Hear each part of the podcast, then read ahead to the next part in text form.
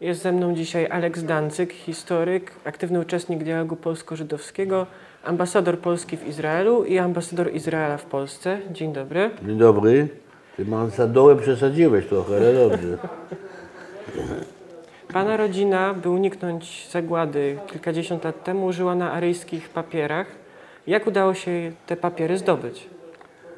Bo mm, oni pracowali jako nauczyciele w takiej szkole tam w tym miasteczku i zaprzyjaźnili się, tak przyjechała, uciekli z Warszawy, taka inteligencja polska, bo oni i zaprzyjaźnili się tam z Polakami. I ich koleżanka, uczyła w tej szkole, zaproponowała im pomóc. Że ona ma kontakty, że warto im zrobić aryjskie papiery. I tak dostali. A ona, myśmy nie, ja nie wiem jak ona się nazywała, bo ona chyba zginęła w czasie wojny partyzance, czy jako armia krajowa, czy coś. Nie, nie wiem jak ona się nazywała. A ile czasu pańska rodzina żyła w ten sposób, w ukryciu? Policzymy dwa lata. Znaczy to nie było w ukryciu, to było tylko na ryskich papierach. A właśnie, bo te papiery były nowe tożsamości, a jak było w domu za zamkniętymi drzwiami, czy te tożsamości weszły w życie na wszystkich polach, czy właśnie w takim domowym e, towarzystwie rodzinnym używano tych prawdziwych imion, prawdziwych nazwisk? Nie mieli kontaktu z Żydami, z tymi nazwiskami, nie trzeba. Musieli się przyzwyczaić do swoich e, polskiego nazwiska i imion. Zresztą imiona zostały, nazwisko oni wrócili do nazwiska Dancyk. E, ale też były, wiesz, jak mogę powiedzieć jedno opowiadanie, to znaczy problem w ukrywaniu, ukrywaniu, nie ukrywaniu. Mój ojciec tam pracował, jednego dnia przyszedł sąsiad, Polak jakiś. I mówił do jego ojca, to ty dobrze zrozumiesz, i mówi mi, panie Marcinie, oblewamy dzisiaj. Jaka jest data Marcina imieniny? 11 listopada. A mój ojciec mówi, co oblewamy? Jak to? Imieniny. A mój ojciec, e. Także zdębiał, to jaki Polak nie wie, kiedy są jego imieniny? Może być? Tamtych czas nie może być. To ten, ten Polak na pewno rozumie, że to jest Żyd. Nie, ale nic nie było, nic się nie stało. A takich sytuacji było dużo? To No wpływ... były różne takie cały czas. Jak to wpływało? Jak się przeżegnać w kościele? No nie wiedział. A trzeba było czasami niby. E, Moja mama kiedyś zaprosili ją na jakąś obiad do jakiejś polskiej hrabiny, tam ja wiem, jakieś dworku. Moja mama pochodziła z religijnej rodziny, tam wieprzowina i tego wszystkiego. To moja mama e, nie, nie dziękuję. Nie, nie dziękuję. To hrabina powiedziała, pani Danecka, pani się zachowuje jak Żydówka. To zaczęła wcinać tą wieprzowinę. Takie sytuacje, wiesz, to są sytuacje, niby dzisiaj to można jako dowcip mówić, ale to sytuacje życia i śmierci, Marcin. Jak to wpływało na właśnie na samopoczucie rodziny? Czy w domu było, dało się odczuć napięcia? Nie, ale ja wtedy nie było, skąd ja wiem? Ja nie wiem, słyszał pan opowieści o takim czymś? O napięcie, ale oni nie mówili o napięcie. E, nie, nie, nie wiem, nie umiem to odpowiedzieć. A jak panu, jak już się pan pojawił, jak się panu żyło w Polsce? Jakie miał pan dzieciństwo? Ja miałem bardzo szczęśliwe dzieciństwo w Polsce. Ja byłem małym- Polakiem.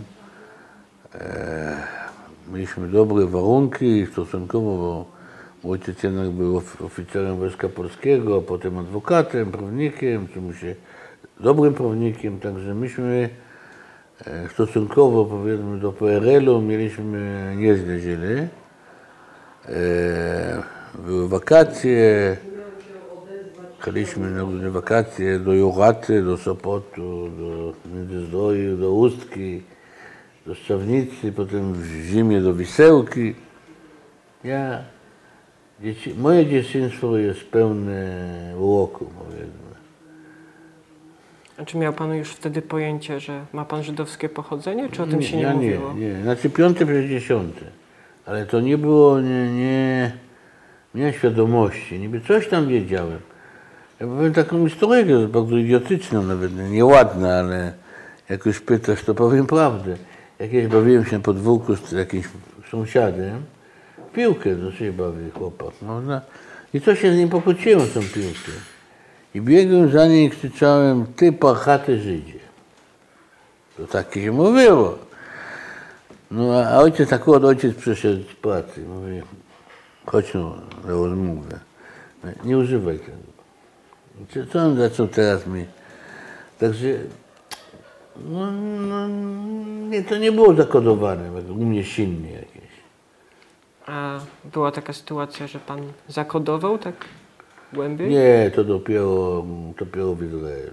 W Polsce nie. No właśnie, bo w końcu to pana złote dzieciństwo się skończyło i wyjechaliście do Izraela. Pan mówi, że pan został wywieziony. Jak pan zareagował na wieść o tym, że Nie, ja trochę nie rozumiałem o co chodzi, co oni chcą. Ja żyłem w Polsce, mówię ci, było fajnie.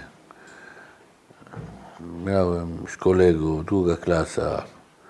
Nawet pamiętam, że jedna mi dziewczyna się strasznie podobała. Nawet, że miałem ile? 8 lat. Ja byłem zawsze kochliwy. Ona się strasznie podobała. Nie pamiętam, jak ona się nazywała nawet. Ale jest jakieś zdjęcie, że my jesteśmy przebrani w jakieś, jakieś święto, jakieś czapki i, ja, ja, i ona jest na tym zdjęciu. A kto zdecydował, że wyjeżdżacie? Moja mama zawsze chciała wyjechać. Moja mama nie była, mia- miała, nie miała jakichś lewicowych ciągoty. E, Mój ojciec tak, przed wojną też, nie był komunistą nigdy, nie był w partii komunistycznej, ale miał ciągoty takie lewicowe powiedzmy, E, jak bardzo dużo Żydów. On był na granicy między PPS-em a Bundem, coś takiego. I i moja mama nie, nie. ale e, on był e, w Wojsku Polskim. To nie zawsze wszystkim e, wypuszczali i dopiero jak on odszedł z wojska po tym moim e, obrzezaniu i tego, to on chciał wyjechać, ale dlatego, że był przedtem oficerem Wojska Polskiego, odmówili mu. Znaczy, wtedy małym dzieckiem, wiesz, chodzi jakoś przecinać granice, no, no desperacko, to nie był dobry pomysł. To oni zostali, ale oni, e, oni, mama wtedy przeważyła, że była mądra kobieta, bardzo nawet, nawet nie zawsze umiałem to uszanować, ale jak się jest tego, ale I to ona rządziła w domu? co? To ona w domu rządziła? Ja nie wiem, kto rządził, nie umiem to. Nie, chyba nie, ale ona, to ona postanowiła. Ona chciała, ona miała rodzinę w, w Izraelu i ona chciała pojechać i zresztą jak się ruszyła ta fala, że ludzie wyjeżdżają, wiesz jak to jest, to zaczęło być, wszyscy wyjeżdżają. Tak jak książkę chcesz, możesz przeczytać, takiej bardzo fajnej polskiej młodej historyczki, nie pamiętam jak się nazywa, a to się nazywa Wyjeżdżamy, wyjeżdżamy. Zaczęła się taka fala i ludzie jeden drugiego wyjeżdża, wyjeżdża, wyjeżdża. W Warszawie nie było jakiejś fali antysemickiej. Znaczy, ale ci, co wyjeżdżali w małych miasteczkach, była trochę tego. A czy były takie momenty już w Izraelu, że pan albo pańska rodzina chcieliście wracać? Ojciec chciał. Ojciec do 6-8 roku do tej nagonki antysemickiej mu przechodziło po głowie, jak jego kuzyni, ci co zbudowali w latach 30, to słyszeli, ten mój wujek Saszka, bo wujek Lole, to nie byli tacy szomży, tacy. Pamiętam, ja byłem gdzie, pamiętam jak Saszka wściekł się po prostu. Pijana miał tego, trzasnął drzwiami, prawda, rozbił nam drzwi w tym mieszkaniu w Tel Awiwie i nie chciał nas widzieć w ogóle. Strasznie się zdenerwował i miał rację. A mój ojciec nagle był marzec. Wtedy dopiero zrozumiał, co by było, jak ja, jakbyśmy zostali do marca. To wtedy nas wygnali. Gdzie? Byle za granicę. No, ja- to nie takie proste. Ja bym wtedy miał, ja to miał 20 lat, prawda? W Polsce do wojsku bym nie poszedł, bo się nie idzie. To poszedł na uniwersytet. To poszedł na historię. Był młodym studentem na Uniwersytecie Warszawskim. To z moją naturą na pewno nie był w, komsom, wiesz, w tych władzach komunistycznych, jak już bym był z tymi studentami, co prowadzili tą e, manifestację tego, to bym siedział w kiblu. Nie w kiblu, jak to się nazywa? Kiciu. Hmm? Kiciu. W kiciu, jak to się mówi? No tak, chyba.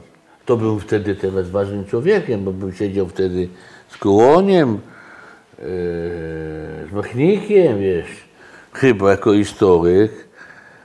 To bym wtedy teraz by pisali, że jestem zdrajcą i renegatem. Później dziennikarze do rzeczy, bracia Kaunowscy i tacy. Także nie wiem, jakby nasza historia. Także nie mam pretensji, żebyśmy wyjechali. I mój ojciec też się uspokoił. I wiesz, to było tak, że przyjechali ci marcowi, to jednego dnia telefon dzwoni i ja odpowiadam, byłem akurat w domu i mówię tacie, słuchaj, to jest jakiś pan z Polski jakiś. Ojciec bierze słuchawkę i, tego, i widzę, że on się robi się półporowy, rzuca tą słuchawką. Wiesz, mówi mi, kto dzwonił? Pułkownik Karliner, ten, co przez niego został wyrzucony z i prawie to mogą przepłacić to życiem wtedy, w czasach stalinowskich. To on teraz chce moją pomoc, nie wypchaj się. I tego, także to są sytuacje, wiesz, to decyzje życiowe w stosunkach polskich żydowców, to są czasami bardzo to, wiesz, wszystko się przewraca w życiu. To To jeszcze, nie, że wychodzi za pracą, jeszcze się gdzieś za pracą. Teraz ludzie z marca, to wyjechali, oni wszyscy mają, e, mają zadry, mają, oni są Polacy więcej niż ja, bo oni się wychowali już w liceach i tego. Ja jako dziecko. Ja nie mam zadry, bo ja mam szczęśliwe dziecko i to. A oni mają zadry. Oni chcą polskie obywatelstwo z powrotem, bo oni są tego.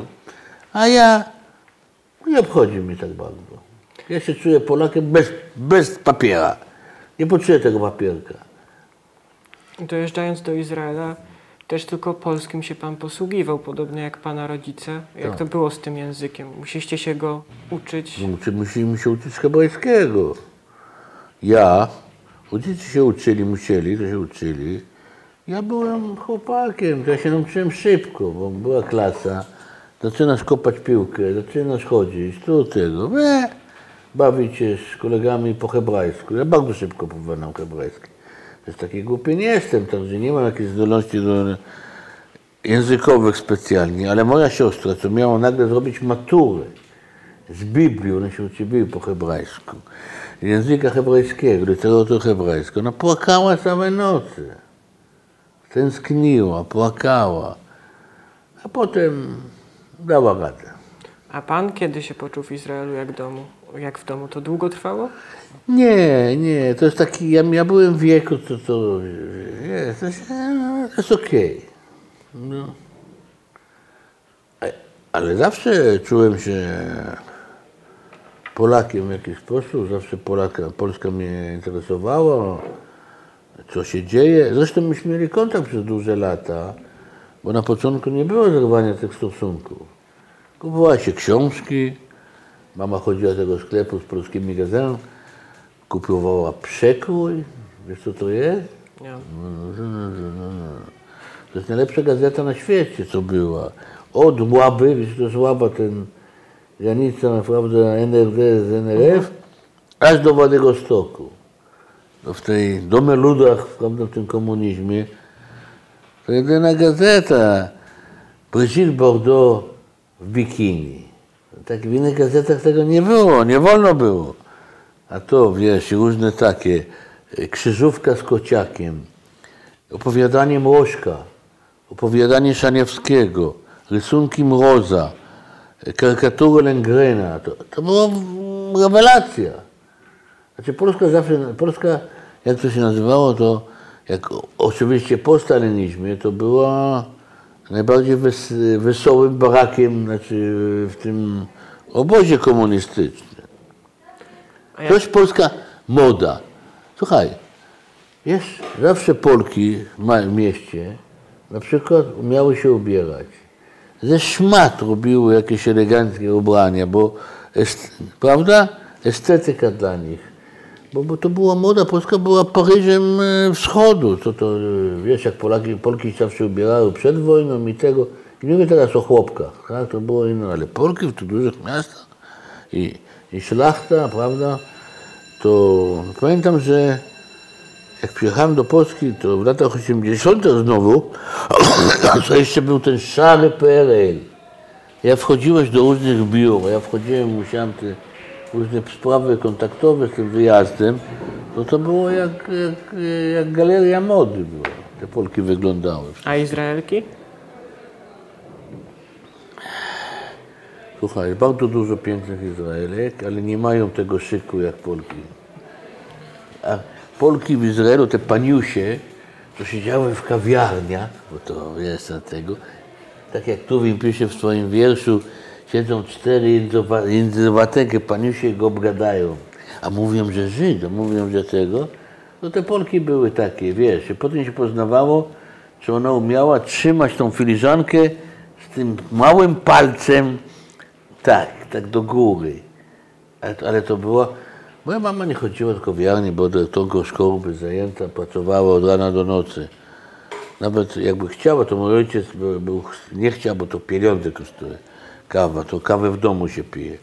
Ale, bo on takie trochę proletariackie miał nawyki. Ale Polki były całe kawiarnie w Tel Awiwie, to były, wiesz, siedziała ta polska emigracja.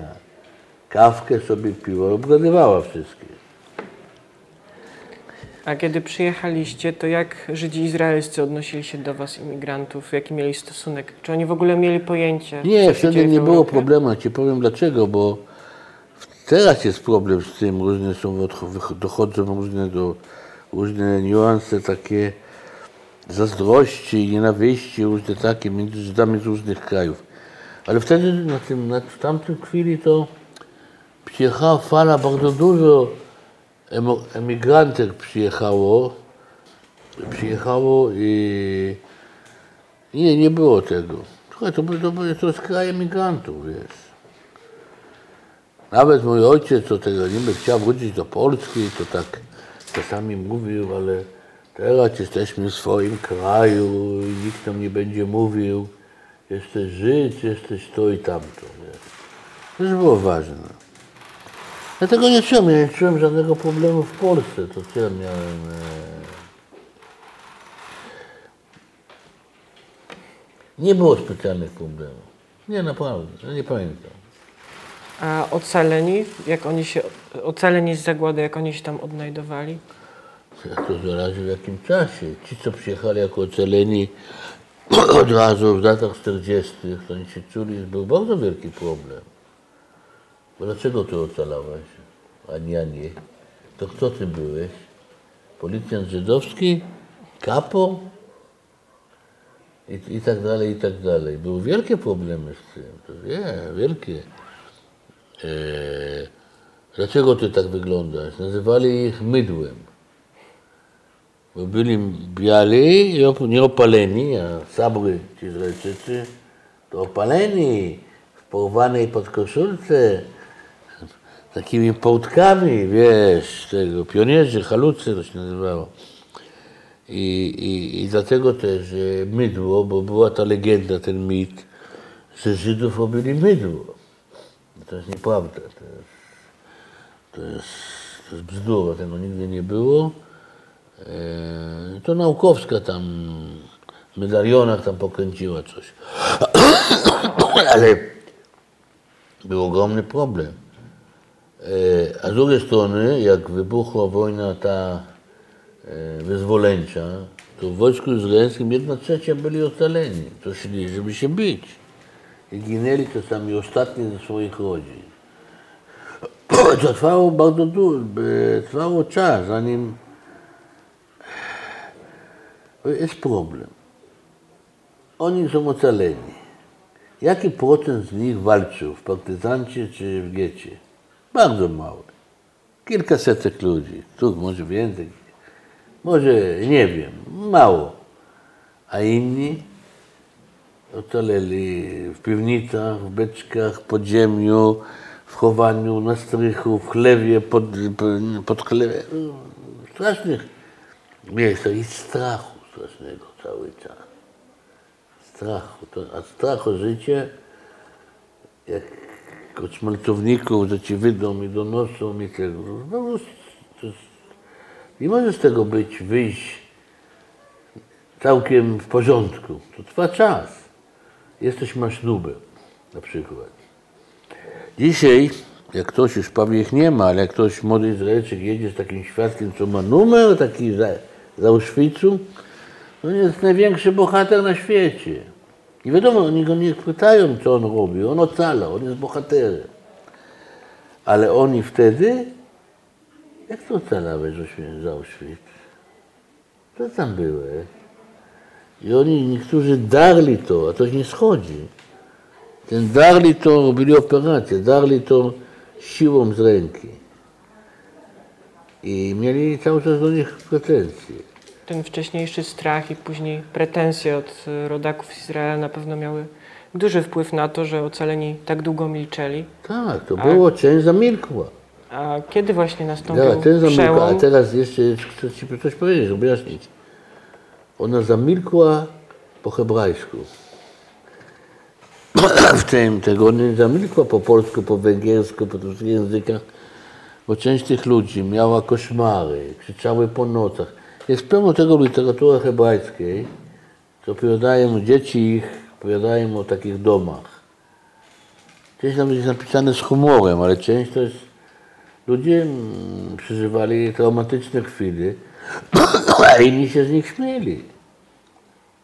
Kiedy nastąpił ten przełom, że zaczęto o tym rozmawiać? Przełom nastąpił e, z procesem Eichmana. Nastąpił ten przełom. Jak wyglądał ten proces? Co się wtedy działo? Po pierwsze zaczęli o tym mówić otwarcie i to było taka... I pierwszy raz, kiedy na estradę, na mównicę, jako świadkowie, przyszli nie tylko bojowcy, giec, partyzanci, bo ktoś coś powiem, bo to nie było, że wszyscy milczeli, to jeden akapit, żebyś zrozumiał. Nie wszyscy milczeli, bo bojownicy Gieta nie milczeli. My, my jesteśmy tego, myśmy ocaleli honor żydowski. Myśmy walczyli jak cały świat, nic nie robimy. I to jest prawda, naprawdę są bohaterzy. Ale ich było bardzo mało. Za mało, żeby zostali usłyszeni? Nie, nie, oni byli usłyszeni. To się nazywa Dzień Pamięci o Zagładzie, nazywa się w Izraelu e, Dzień Pamięci o Zagładzie i o bohaterach. I cały czas, do dzisiaj, podkreśla się bohaterstwo. Jakie to jest bohaterstwo? Jakie jest bohaterstwo? Jak mogę w ogóle żądać bohaterstwa? W tych sytuacjach w Auschwitz, Treblince, w tym, jakie bohaterstwo? Było walka o przetrwanie. No, przetrwanie ludzie w takich okropnych warunkach nie zawsze są fajni. Nie chcą przeżyć. A w różnych wspomnieniach tego bardzo mało nich mówią całą prawdę. Do dzisiaj, do dziś. Bo oni się boją tego, co o nich powiedzą. Ja myślę, że dzisiaj nikt by nie miał żadnej tego, ale, to, ale ci pierwsi zaczęli pisać prawdę tak tego, to ludzie nie byli zadowoleni. Do dzisiaj mamy problem z tym. Ja ci opowiem, kiedyś była taka sesja w Yad Vashem no ten temat międzynarodowy w ogóle. Siedziało trzech takich świadków historii. E, Tolek Arad, co był partyzantem i potem dyrektorem Yad Vashem. Pizar, taki ocalony, co potem pisał dużo książek tego. I znany bardzo dziennikarz polski, potem też mojej emigracji, potem Roman Frister. To potem się okazało, że on był więźniem Auschwitzu i Mauthausen i tym. I taka pani profesor, ja nie chcę teraz nazwiskami, ale myślę, że ona jest profesor od zagłady, co nie rozumie, co to zagłada do dzisiaj. Zapytała, jak macie tę sprawę braterstwa więźniów. To pan Agat powiedział, chodźcie, ja miałem 17 lat, ja byłem partyzantem. No nie wiem, ja nie, ja nie byłem w tych sytuacjach. Ja byłem z moimi braćmi partyzantem, walczyłem. Ja, to nie mój problem. Znaczy, nie byłem w obozach, nie miałem tej sytuacji. Pizar mówi oczywiście, że myśmy sobie pomagali. Wszyscy i tego. A Fryster powiedział, to nieprawda, co ty mówisz. Gdzie ty sobie pomagał? Nie, nie świsnęli czapkę. A na apelu trzeba być było z czapką być. To ja poszedłem i świsnąłem kogoś innego. Potem wiedziałem, że tam padł strzał na apelu. Zastrzelili tamtego, trzeba mu czapkę. On wziął ode mnie, to mu wziąłem. Mój ojciec umierał. Wyciągnąłem mu spod tego, gdzie leżał, ostatni kromkę chleba i zjadłem. Jak mój ojciec umierał. Ja nie mam tego pretensji. Ale on powiedział prawdę. Nie mówię, że w ogóle sobie nie pomagali tego, ale co to jest w ogóle za rząd? To, to znaczy, jesteśmy, jeśli jesteśmy, siedzimy, jesteśmy trochę głodni. I wiesz, i tego, i trzeba się podzielić. E, są takie rzeczy, o których się nie mówi głośno często. no nie mówię, no właśnie. To była sytuacja, to można żądać od tych ludzi, jest, my w ogóle nie rozumiemy, mówimy słowo gdud, ja jestem głodny. Jedę z tą młodzieżą od tych tego i oni wyjeżdżamy z Auschwitz i oni mówią, teraz jesteśmy głodni. Jacy głodni jesteście. A głodni. My nie wiemy, co to jest głód prawdziwy. Ich, wariowa. To w ogóle nie możesz myśleć o czymś innym. I Jesz korę drzew i trawę. A jak właśnie później już w Izraelu, jaki stosunek ocaleni mieli wobec Polaków? Jak teraz się postrzega Polaków w Izraelu? Jaki jest ten rachunek między Zawsze ten rachunek jest nieskończony i nigdy go nie skończymy. Ten rachunek zaczyna się od tego, że ocaleni co? To co ocalał? To ocalał. Ocalało trochę ludzi, co byli w obozach, to jest jedna sprawa. Nie było ich tak dużo, 20-30 tysięcy góra. Ocalało 300 tysięcy Żydów, Stalin ich wywiózł na Sybir i oni wracają, macie to w ogóle inna historia. I ocalali kilka tysięcy, kilkadziesiątek tysięcy ludzi, co byli w kryjówkach różnych. A co oni wiedzieli, jak oni byli na ryskich papierach i w kryjówkach? No, moi dzieci na całe szczęście nie przeżyli takich chwil, bo byli niby na ryskich papierach, ale, ale ci, co się chowali w chlebach i, i w lasach i, i tak dalej, to oni widzieli na własne oczy, jak sąsiedzi, ich sąsiadów, co narażali życie, oni mordowali innych Żydów, jak znaleźli. Albo ich donosili do żandarmerii. I były obławy takie. Za, za parę butów. To były czasy, kiedy złość była nagradzana, dobroć była karana. To nie jest normatywne. Polacy w roku 1943, po 5 latach okupacji, to nie jest normatywne e, społeczeństwo. I to nieprawda, jak piszą część historyków, szczególnie prawicy, że my wszyscy byliśmy w Armii Krajowej i tego, że wszyscy... To jest kłamstwo. To jest niewygodna prawda. No tak. A większość, co to, a to, ale to ja mogę to zrozumieć, nie wszyscy mają być bohaterami. Masz dzieci, masz rodziny, nie wszyscy są zbudowani na bohaterów. A nie trzeba tego gadać, że wszyscy byli bohaterami, bo to jest nieprawda. Albo wszyscy byli sprawiedliwi wśród narodów świata. Jest taki świetny e, sztuka ten, napisał, ten co napisał Konopierkę, no jak on się nazywa, nie pamiętam. Co? Jak? Rybliński.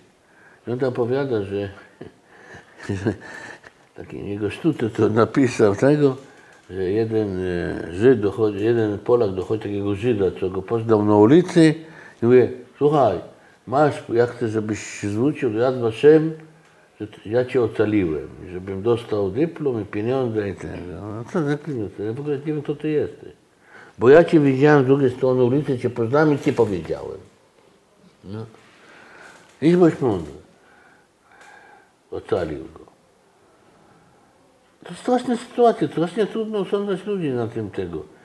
Ci, co donosili, mordowali, do, byli mordercami. I byli tacy Polacy. Niestety, ich było więcej sprawiedliwych. Rozumiesz, jedni czasami z tej rodziny narażali życie, żeby ocalić. Na początku przez pieniądze. Ja bym wszystkich, co oddali Żydów i, i przez pieniądze bym dawał mi sprawiedliwych wśród narodu świata. Bo trzeba było trochę pieniędzy, było na, na, na kartki jedzenie, trzeba było wyżywić innych ludzi. Tych, którym się skończy, skończyło pieniądze i wtedy mordowali tych Żydów, bo już nie warto im, to są mordercy. I są tacy i tacy. Czy właśnie po to prowa- prowadził Pan tyle lat spotkania z młodzieżą polską i żydowską, żeby zdemityzować te Nie, przekazy? ja nie, nie, to nie.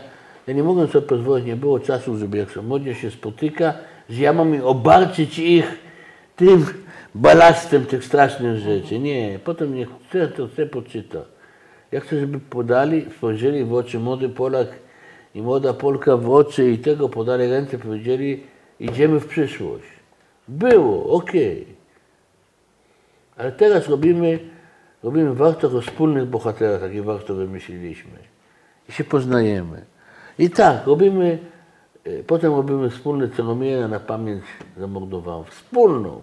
Po polsku i po hebrajsku. Nie, po, znaczy nie tylko po hebrajsku szkoła izraelska, razem z Polakami. I ci Polacy mają tak samo wrażliwość. To mi wystarczy. My nie, Marcin, my nie wskrzeszymy tych ludzi, tego zamordowanych. My możemy wskrzesić o nich pamięć, chociaż pamięć im się należy. Oni żyli na tej ziemi wszędzie. Oni nic złego nie zrobili na tej ziemi, budowali ją w jakiś sposób. Tak, handlem. Handlem też się buduje społeczeństwo. Przecież nie żyje się z powietrza. To ten, ten co wyrabiał bejgale, jakiś rogalik, on, to było część życia. Ktoś nie mówi o poetach i takich, i architektach, i, i ludzi nauki i tego, prawda? Zaś nieśmieszne jest. Taki jest Józef.